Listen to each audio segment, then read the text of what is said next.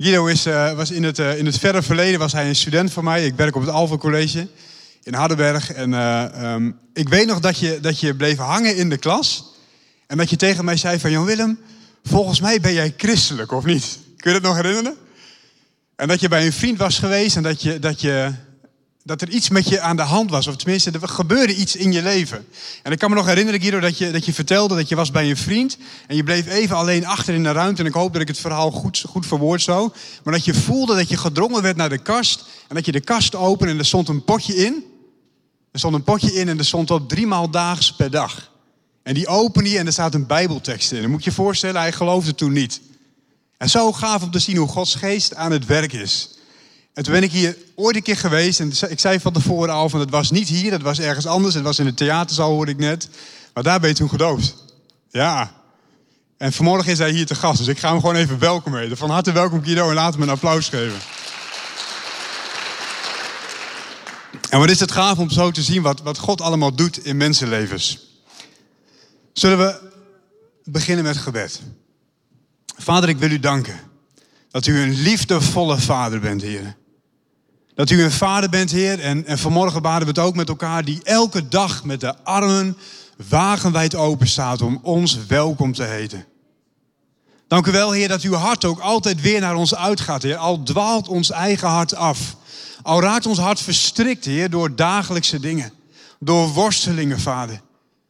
Door dingen waar we mee bezig zijn, waar we misschien wel te veel mee bezig zijn. Uw hart gaat altijd naar ons uit. Uw hart zoekt altijd weer uw zonen en dochters op. En ik wil u daarvoor danken, Vader. Als we deze ochtend zo voor uw troon verschijnen. En we hebben zulke mooie liederen gezongen, heren. We hebben gezongen van uw grootheid. We hebben gezongen, Heer, van het bloed van uw Zoon Jezus Christus. Wat ons vrijzet. Wat ons stelt, Heer, wat ons brengt op een plaats van aanbidding. Een plaats waar we mogen zijn van aangezicht tot aangezicht met u. O Heer, wat bent u een fantastische Vader, Heer. Wat bent u groot en wat bent u goed. En ik bid zo, Vader, als we hier vanmorgen zijn. Dat niets, niets ons zou tegenhouden om ons hart te openen, Heer. Om ons hart te openen voor uw liefde. De liefde, Heer, die zo krachtig is. De liefde die zelfs de dood overwonnen heeft. De liefde die maakte, Heer Jezus, dat u uw leven gaf voor ons. Opdat wij vandaag en elke dag ons leven mogen geven aan u. Je zegen deze dag. En help ons te luisteren met een open hart. In Jezus' naam. Amen.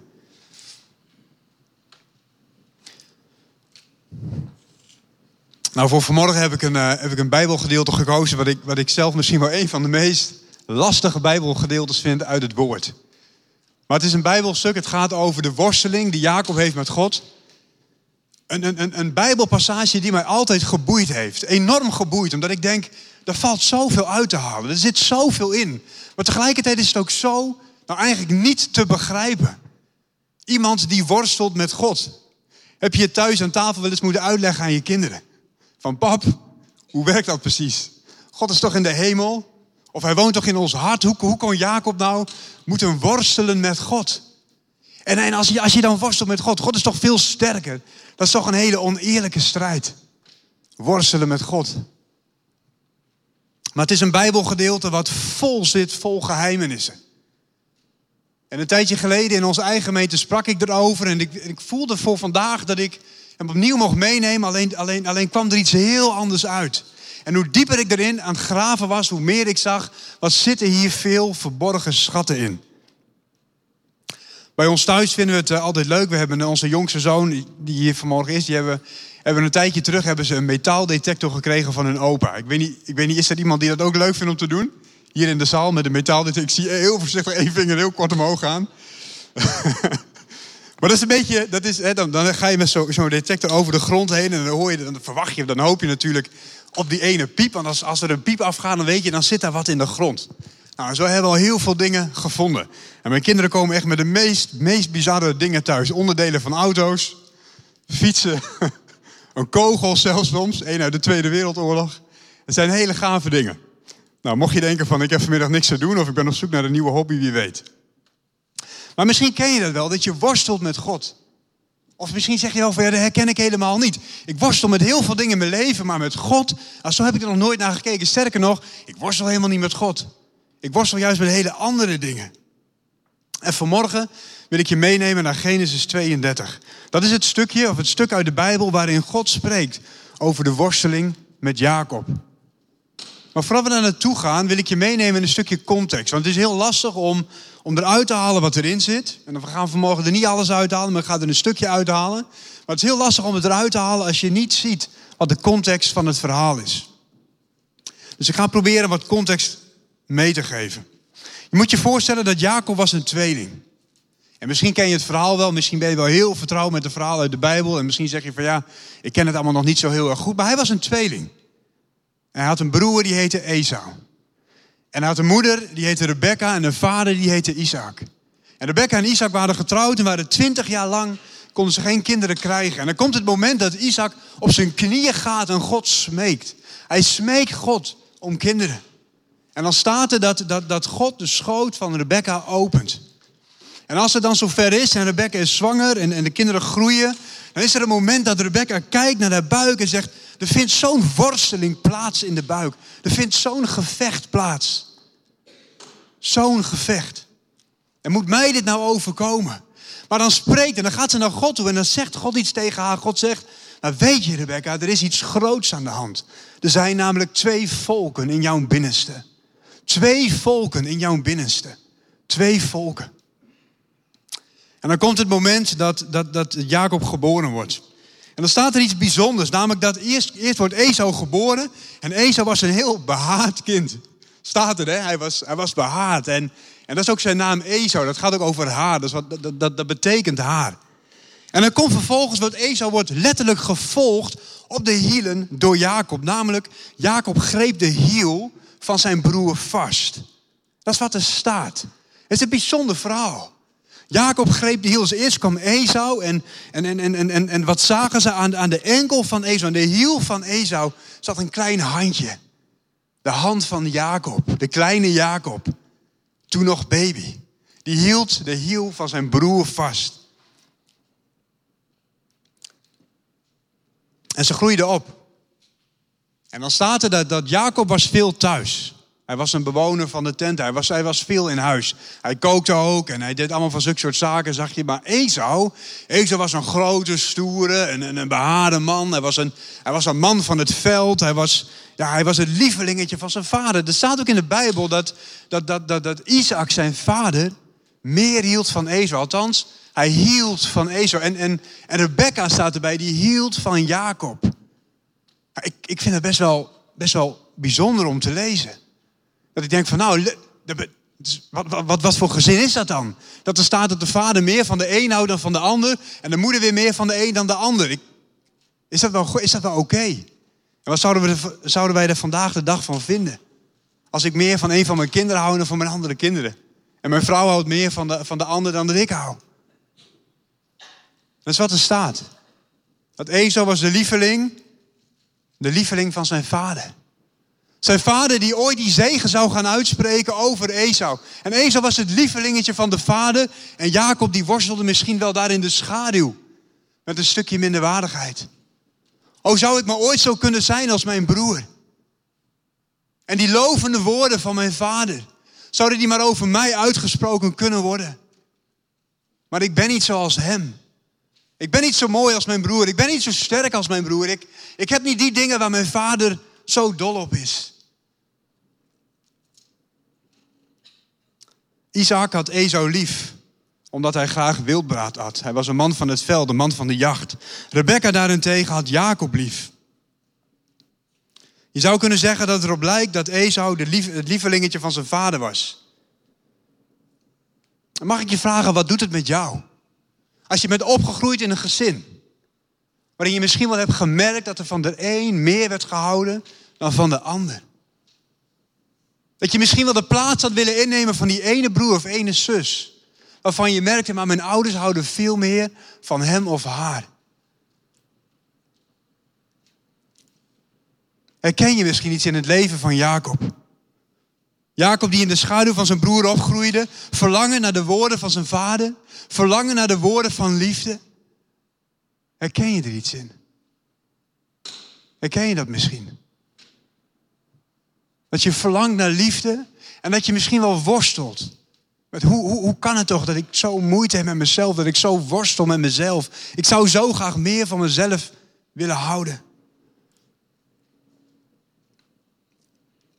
En in de tijd dat Jacob opgroeide, daar gold het eerstgeboorterecht. Dat is iets wat wij misschien niet meer zo kennen.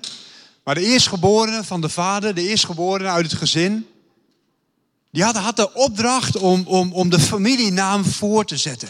Om te zorgen dat de familie bleef bestaan. En dat maakte ook dat hij een bijzondere en een bevoorrechte positie had. Hij was namelijk degene die de familienaam moest standhouden, maar ook degene die het, het gros van de erfenis zou krijgen. Soms misschien wel de hele erfenis of een groter deel van de erfenis. Of misschien wel een dubbel deel van de erfenis. Maar als oudste zoon had je een bijzondere positie. En het leek erop dat, dat Jacob uit was op de positie van zijn broer.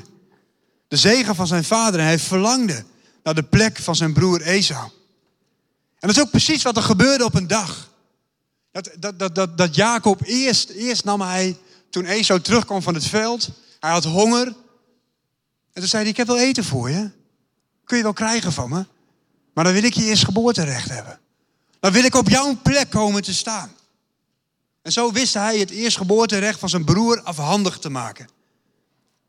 Maar dan een tijd later zegt hij van, maar het eerstgeboorterecht is niet het enige wat ik wil hebben. Ik ga voor de zegen van mijn vader. Ik ga voor die liefdevolle woorden van mijn vader.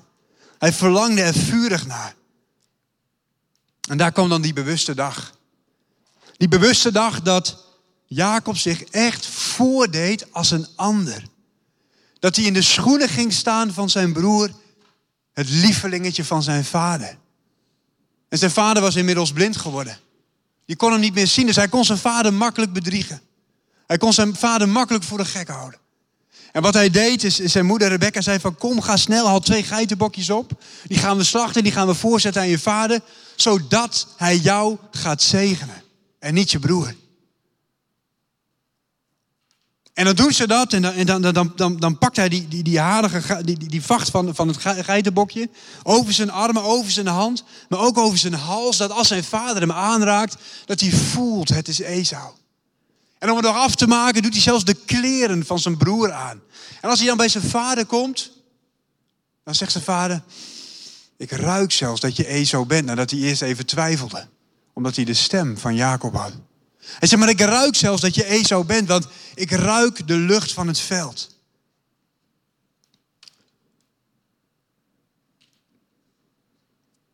Hoe menselijk is dat? Herken je dat misschien aan jezelf dat je soms zo verlangt naar de plek van een ander? Dat je uit bent op de zegen van de ander, uit bent misschien wel op het leven van de ander. Oh, was ik maar meer zoals hem. Of was ik maar meer zoals haar. Had ik maar meer talent. Had ik maar meer geld. Had ik maar meer een groter huis. Of had ik maar, had ik maar een vrouw. Of had ik maar een gezin. Of, of, of was ik maar zoals hem. Of was ik maar zoals haar.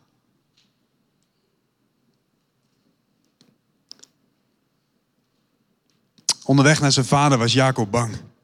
Hij zei tegen zijn moeder, zegt, maar mam, mam, mam, wat, wat, wat nou als hij erachter komt? Wat nou als mijn vader erachter komt? Dan ben ik niet alleen niet zijn lievelingetje, maar dan gaat hij me ook nog bedrieger noemen. Dan zal hij me bedriegen, dan zal hij me veroordelen. Nog erger dan hij nu al doet. En dan zegt zijn moeder van, als hij je vervloekt, laat hij dan mij treffen. Maar dit was zo belangrijk voor Rebecca. En waarom? Omdat God had tot Rebecca gesproken.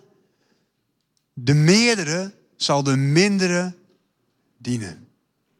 Ook al kwam Esau als eerste, de meerdere zal de mindere dienen. En wat je hier ziet gebeuren, is dat ze een plan in werking stellen, omdat ze zelf het heft in eigen handen willen nemen. Zelf die zegen willen regelen. In plaats van dat God zegt, maar mijn belofte staat. En hij staat vast. Mijn woorden over jou staan. En ze staan vast. En dan, wordt, dan, dan vindt daar het moment plaats dat Jacob wordt gezegend door zijn vader. Hij wordt gezegend door zijn vader.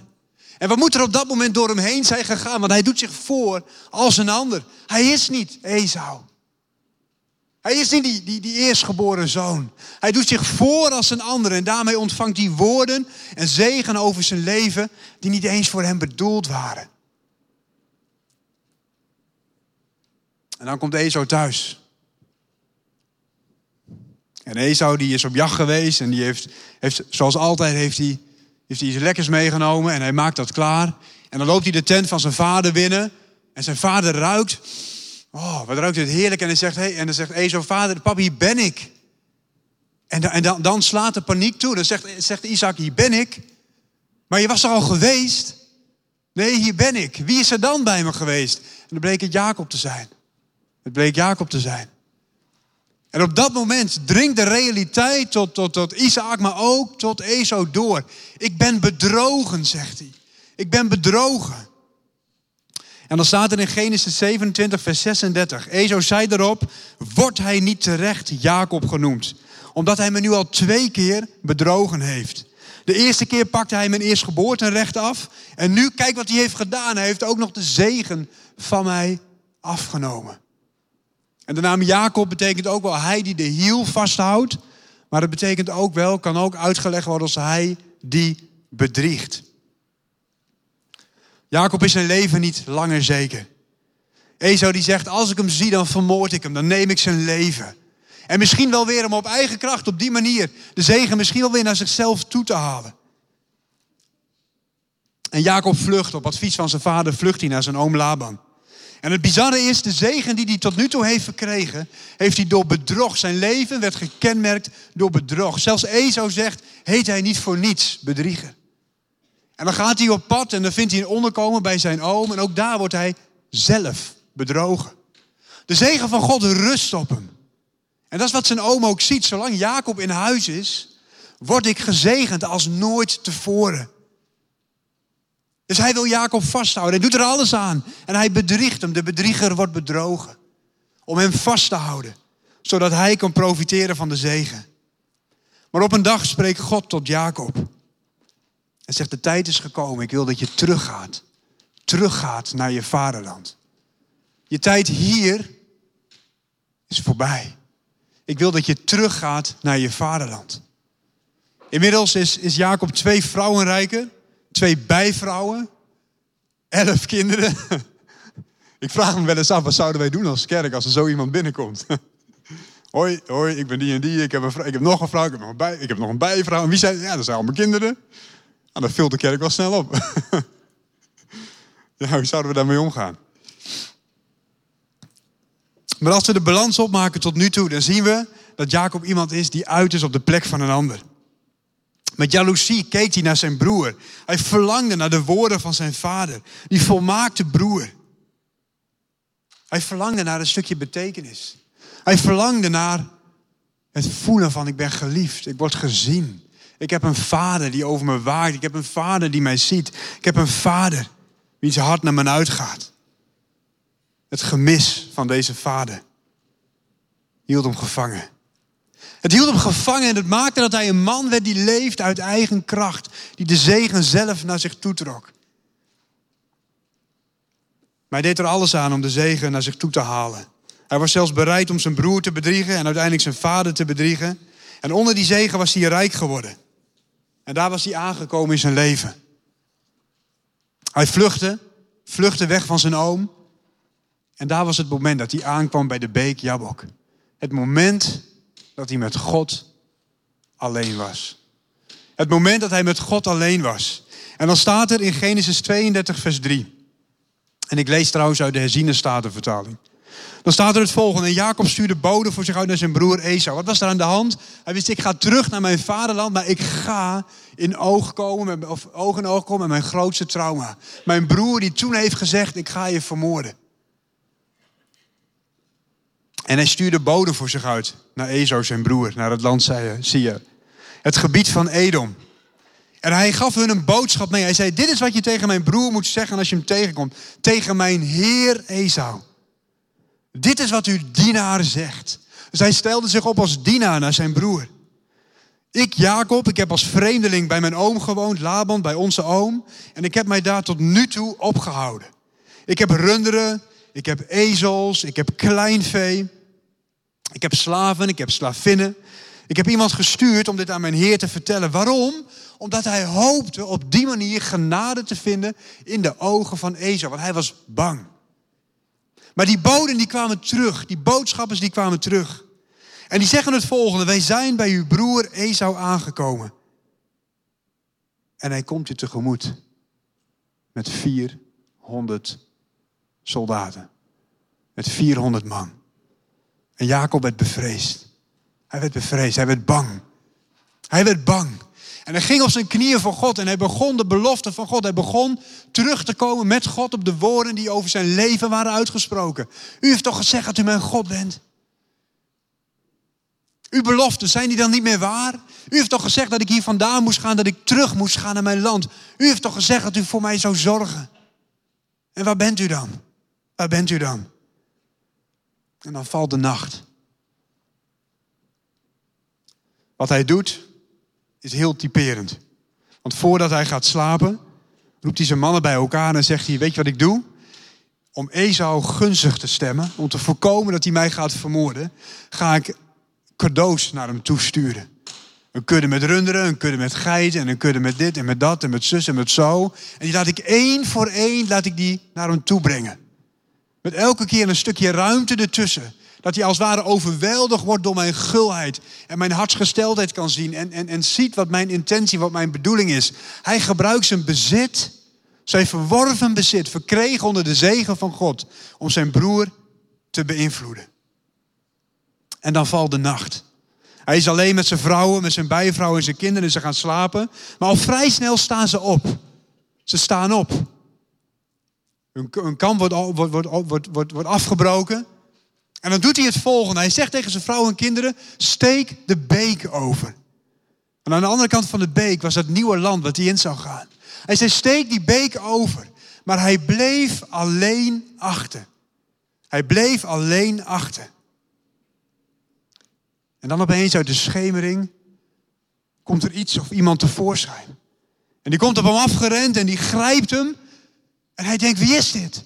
Is het, een, is, het een, is het een struikrover? Is het iemand die al die tijd al op de loer heeft gelegen om, om, om, om mij te beroven van wat ik heb? Want ik heb niks meer, want alles wat ik heb is al overgestoken.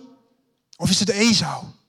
Is het Esau misschien die hierheen is geslopen en die, die, die, die mij van mijn leven kon beroven? Wie vecht er eigenlijk met mij? Met wie ben ik eigenlijk in gevecht geraakt? Wat is er aan de hand daar op die eenzame plaats? Daar op die donkere plaats, daar in de schemering van de nacht. We gaan lezen Genesis 32, vers 24. Genesis 32, vers 24. Maar Jacob die bleef alleen achter. En dan staat er een man, en sommige mensen zeggen het is God, anderen zeggen een engel. En, en ik heb zelfs wel eens van iemand gehoord die zegt nee, nee hoor, dat was de duivel. Dan moet je het nog weer heel anders uitleggen. Persoonlijk denk ik dat het echt om God ging hier. En daar ga ik hierin ook even vanuit. En je mag er gerust anders over denken. Maar Jacob bleef alleen achter en een man worstelde met hem. Totdat de dageraad aanbrak. En toen de man zag dat hij hem niet kon overwinnen, raakte hij zijn heupgewricht aan. En dat woordje aanraken is niet even aanraken, dat is een harde, harde manier van aanraken. Een harde tik gaf hij op zijn heupgewricht. Zodat zijn heupgewricht van Jacob ontwricht raakte toen hij met hem worstelde.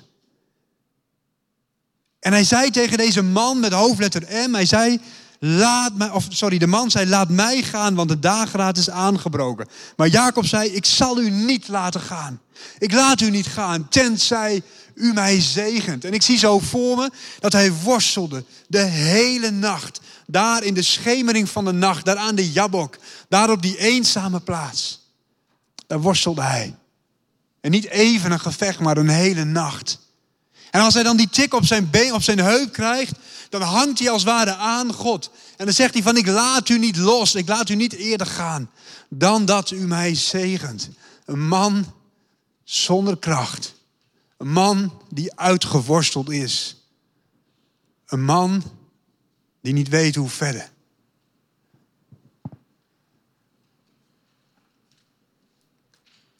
Alleen met God achtergebleven. Alleen in je strijd. En iedereen om me heen is weg. Mijn bezittingen kan ik me niet langer achter verschuilen. Alleen met Hem, worstelend met God.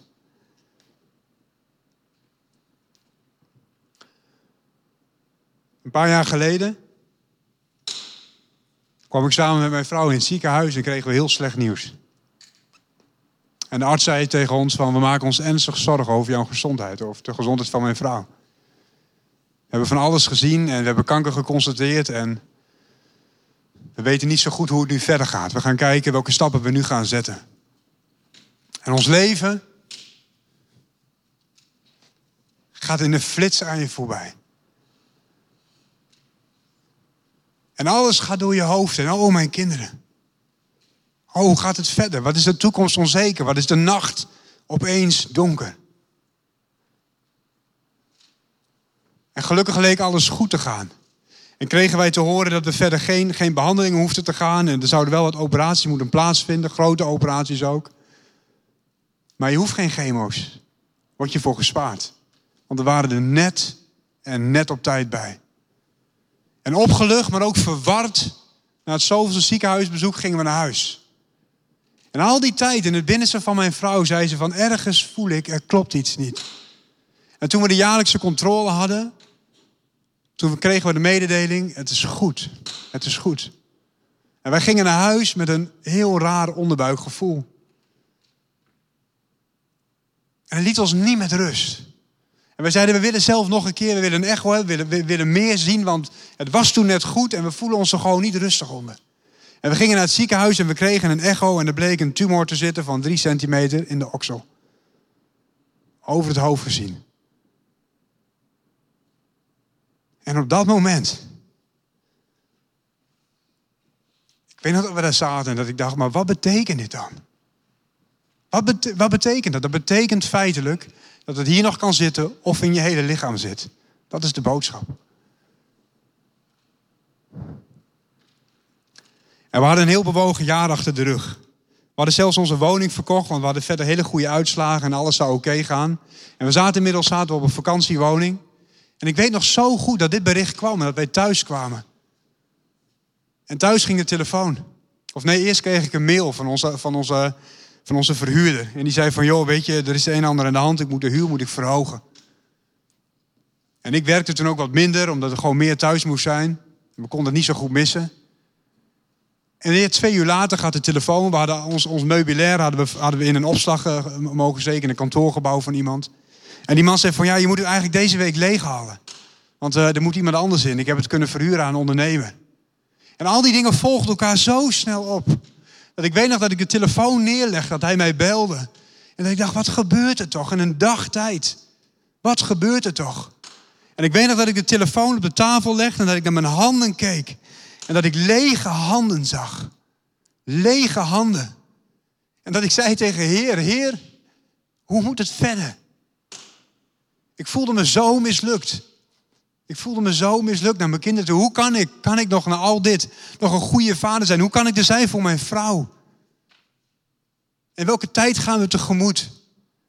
Als dit de boodschap is, als we alsnog aan de G moeten, als we hier in de vakantiewoning zitten, als we, als we, als we, als we. Het was een donkere week. Niet weten wat voor een bericht je zou krijgen, niet weten wat voor een uitslag je zou krijgen. Ik noem het vaak een week van lopen op het water.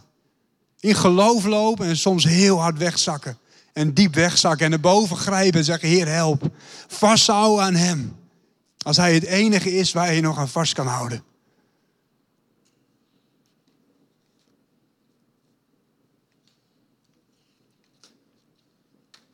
En ik zei tegen de Heer van, wat, wat is het leven nog waard? Als er geen gezondheid is. Hoe had ik het leven anders voorgesteld? Wat is het eigenlijk waard, alles wat je opbouwt in het leven? Als je op zo'n punt zo diep in de nacht komt te staan en wordt geconfronteerd met waar het leven echt, echt over gaat.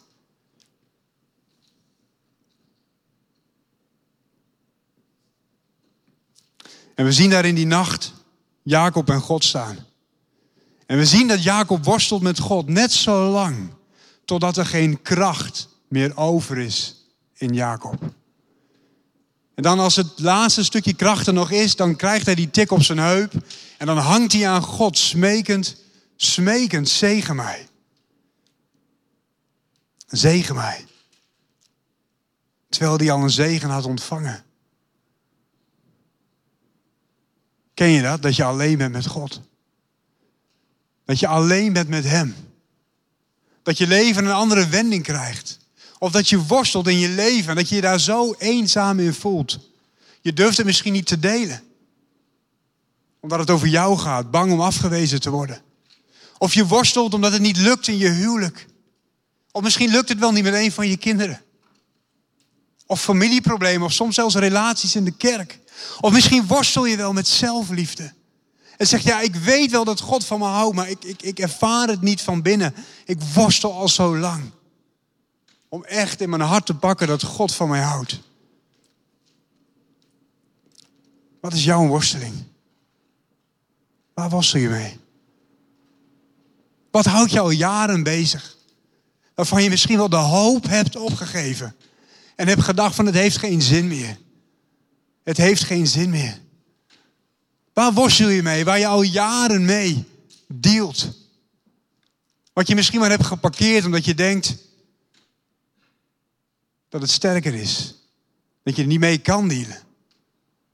Waar worstel je mee? En, en weet je dat God in die worsteling is? Wij worstelen zo vaak met dingen om ons heen, omstandigheden.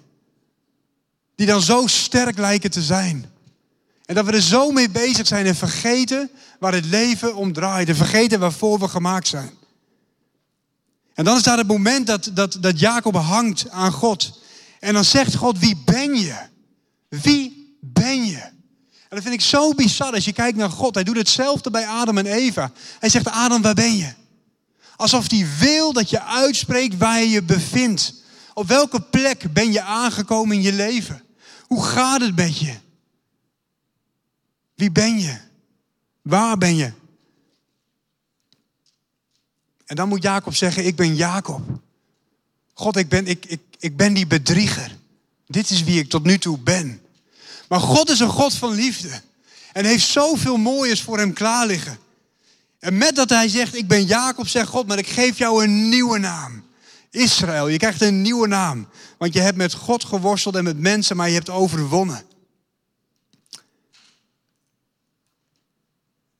En dan staat er dat hij God heeft gezien van aangezicht tot aangezicht. Hij vraagt naar de naam van God, maar God geeft zijn naam niet. Hij geeft zijn naam niet. Maar Jacob weet met wie hij gevochten heeft. Hij weet het. Want hij zegt, ik heb God van aangezicht tot aangezicht gezien. Hij noemt zelf de plaats van die ontmoeting met God, noemt hij Peniel. Peniel. Want ik heb God van aangezicht tot aangezicht gezien. En dan noemt God Jacob een overwinnaar. Hoe kan deze man, die, die, die kreupel door het leven gaat, hoe kan hij als overwinnaar door het leven gaan? Hoe kan het zijn dat God zegt, ik noem je overwinnaar? Wat heeft hij dan overwonnen? Wat heeft Jacob dan overwonnen? Dat God zelf zegt, ik noem jou een overwinnaar. Wat heeft hij overwonnen? Hij heeft het geheim ontdekt. Hij heeft het geheim ontdekt dat hij niet langer op eigen kracht hoeft te leven, maar dat hij mag leven uit de kracht van God. Hij heeft ontdekt dat Gods kracht werkzaam mag zijn in hem. Hij heeft ontdekt dat het niet gaat om de aardse dingen, maar dat het gaat om de ontmoeting met God. Het gaat om de relatie met Hem. En het mooie is dat je ziet dat Jacob veranderd is. Eerst, zette hij al zijn bezittingen en alles wat hij had, schoof hij voor zich uit. Hij verschuilde zich als ware achter zijn bezit. Zijn bezit ging voorop en als laatste kwam hij in de ontmoeting met zijn grootste trauma, zijn broer Esau. En nu zie je dat hij zelf voorop gaat. Je ziet dat hij zelf voorop gaat. Niet langer verschuilt hij zich achter zijn bezit. Datgene wat hij heeft opgebouwd in zijn leven. Hij is van binnen veranderd. Hij is van binnen is hij veranderd. Hij is aangeraakt door God. En weet je, zonen en dochters van God. Zij verschuilen zich niet achter wat ze hebben verkregen in het leven. Zij verschuilen zich niet achter hun bezit. Weet je wat een zoon en dochter van God weet? Hij weet dat hij het bezit is van God. Hij weet dat hij het bezit is van God. Hij hoeft zich niet te verschuilen achter muren van bezit, achter muren van succes. Hij is het bezit van God. Hij is een zoon. Hij is een dochter. En de zegen van Jacob, hij verschuilt zich niet langer achter de zegen, maar de zegen komt nu achter hem aan. En het is bijzonder dat we zien dat God deze worsteling arrangeert. Dat God deze worsteling creëert. Dat God hem opzoekt om te midden van de nacht te worstelen met hem. En als we dan deze situatie, en we gaan zo richting de afsluiting, als we deze situatie dan wegzetten tegen het licht van het Nieuwe Testament. Als we hem wegzetten in hoe is het nu? Hoe kijkt God naar ons? Dan zegt de Bijbel, jij bent in Christus, ben je een nieuwe schepping. In Hem heb ik je volledig nieuw gemaakt. Je bent mijn zoon. Je bent mijn dochter. Je bent alles voor mij. En God gebruikt soms, soms arrangeert hij een worsteling in je leven, maar heel vaak maakt hij ook gebruik van worstelingen die wij als mensen in het leven hebben. En dan wil hij daar zijn. Dan wil hij daar voor jou zijn. Dan wil hij daar met jou zijn in die worsteling. Maar waarom en met welk doel? Want vaak de worsteling overtreft ons en lijkt sterker dan ons. En neemt het perspectief van het leven van ons af. We vergeten bijna wie God is. Maar God zegt, ik ben bij je in jouw worsteling. En of het nou gaat over de eenzaamheid. Of dat het een worsteling is dat je uit bent op de zegen van een ander. Dat je zo graag een ander had willen zijn. Of dat het een worsteling in je relatie of in je huwelijk of noem maar op is. God is erbij. En God wil je vader zijn. En hij zal altijd elke worsteling aangrijpen om meer van hem in jou te krijgen. Waarom? Omdat hij verlangt. Hij heeft maar één verlangen in dit leven. Hij is niet zo uit op ons bezit. Dat is voor hem niet zo belangrijk. Voor hem is veel belangrijker dat je lijkt op zijn zoon. Dat we gaan lijken op het beeld van Jezus. En van Jezus weten we als we naar hem kijken. Dan zien we, hij is de zoon die, die, die weet dat hij geliefd is. Hij is de zoon die niet kan met, met minderwaardigheid. Nee, hij ontvangt. Dit is mijn zoon. Hem heb ik lief. In hem vind ik mijn vreugde. En waar je ook mee kampt, wat je worsteling ook is, je mag gaan staan in je nieuwe positie in Christus. En weten, dank u Vader dat u zoveel van me houdt. Dank u wel dat u elke dag met uw armen wagenwijd open staat om mij te ontvangen. Dat u geniet van mij als u naar me kijkt. Als ik het zelf moeilijk vind, dan bent u degene die van mij geniet. Hij is erbij in je worsteling. Hij heeft je volledig nieuw gemaakt. En hij wil je gewoon niet zo laten. Ik, ik vind het zo mooi dat, dat, dat, dat, dat hij soms zo op zo'n manier in je leven betrokken is. Simpelweg omdat hij zegt, ik hou zoveel van je. Dat ik nog zoveel meer moois voor je heb klaar liggen. En ik wil niet dat je blijft zoals je bent. Ik wil je vrijer maken. Ik wil dat je overwinnaar wordt over je omstandigheden. Ik wil dat je overwinnaar wordt over je bezit. Want het gaat niet over je rijkdommen. En het gaat niet over je bezit. Het gaat erom wat ik van binnen met je doe. En wie je bent. Je bent mijn zoon. Je bent mijn dochter. Als we kijken naar het verhaal van Paulus, dan zien we op een gegeven moment dat, dat Paulus is een man. Die heeft zoveel openbaringen van God gekregen. Het, het leek wel alsof hij leefde onder een open hemel. Zoveel openbaringen heeft hij gekregen en zoveel boeken heeft hij geschreven. Maar dan staat er van, omdat ik niet hoogmoedig word, heeft hij last van een doorn in het vlees. En die doorn in het vlees, die, die, die, die doet hem elke dag opnieuw denken. Net als Jacob, dat hij mank liep aan zijn heup. Deed hem elke dag opnieuw denken aan het feit wie God voor hem is.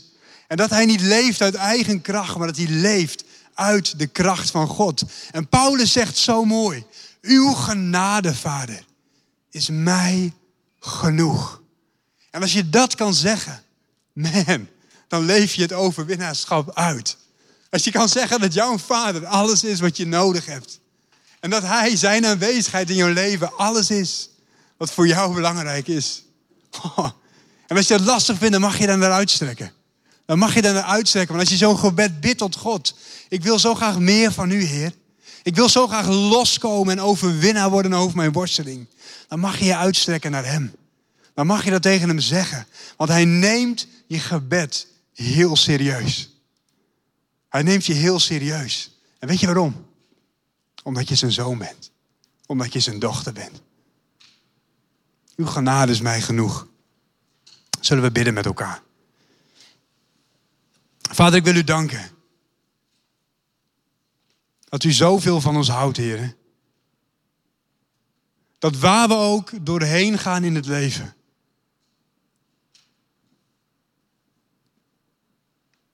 Als we worstelen, Vader. En het kunnen soms worstelingen zijn, Heer, die voor een, in ons gevoel, Vader, voor ons gevoel, die we niet eens durven uit te spreken, omdat ze misschien wel voor een ander heel klein lijken, maar voor mij persoonlijk zo belangrijk zijn. Gevoelens van minderwaardigheid, Heer. Gevoelens van zo graag willen zijn wie die ander is. En ja, misschien ben je hier vanmorgen en zeg je, daar herken ik mij in. Ik kijk altijd naar een ander. En ik kom elke keer weer tot de conclusie dat ik eigenlijk zo laag van mezelf denk.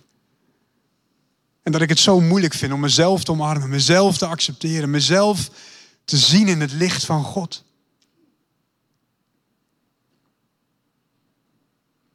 Dan mag je weten dat de Vader van je houdt. Dan mag je weten dat omdat je in zijn zoon bent, God zoveel van je houdt. De Bijbel zegt zelfs, ik hou net zoveel van je als dat ik van mijn zoon hou. Dan mag je schuilen in hem. Dan mag je je hart openen, misschien wel je handen open doen om te zeggen, Vader, help mij om die liefde van binnen, om het niet alleen te weten, maar om het ook in mijn hart te krijgen, want ik wil leven vanuit die liefde. En misschien worstel je wel met hele andere dingen. Misschien heb je de worsteling wel opgegeven. Nadat je bent uitgeworsteld en geen energie meer hebt, geen kracht meer hebt. En dan staat God voor je klaar. En die zegt, geef me je hand. En kom en laat mij je bekrachtigen. Laat mij je bekrachtigen en leer te leven uit mijn kracht. Want je kracht is maar zo beperkt. En is maar zo tijdelijk. En kan morgen zo anders zijn. Vader, dank u wel dat u van ons houdt, Heer. Dank u wel dat u begaan bent, Heer, met iedere man, vrouw, kind hier op dit moment in deze ruimte. Dat u de strijd van ons hart kent, de vreugdes van ons hart, Heer. Dat u onze levens door en door kent. Dat u de haren op ons hoofd zelfs geteld heeft. Dat u weet waar we vanmorgen waren, waar we gisteren waren. Waar we vandaag zijn, waar we nu zijn. U kent ons van binnen, Heer. Heer, u kent ook ons hart. En Vader, u kent ook de dingen in ons hart die we hebben weggestopt. Die in de donkerste plekken, in de donkere nacht zich begeven. Waar u zegt, daar wil ik nog met je doorheen worstelen. Omdat ik je tot overwinnaar wil maken van dat. Omdat ik je vrijer gaat maken. Vader, ik wil u danken voor wie u bent, Heer. Danken, Vader, voor de kracht van uw woord. Danken, Vader, dat uw liefde over ons zo sterk is. Dat u ons uitnodigt elke keer weer om bij u te komen. En elke dag opnieuw weer te horen, ik hou van je. Dank u wel, Vader, in Jezus' naam. Amen.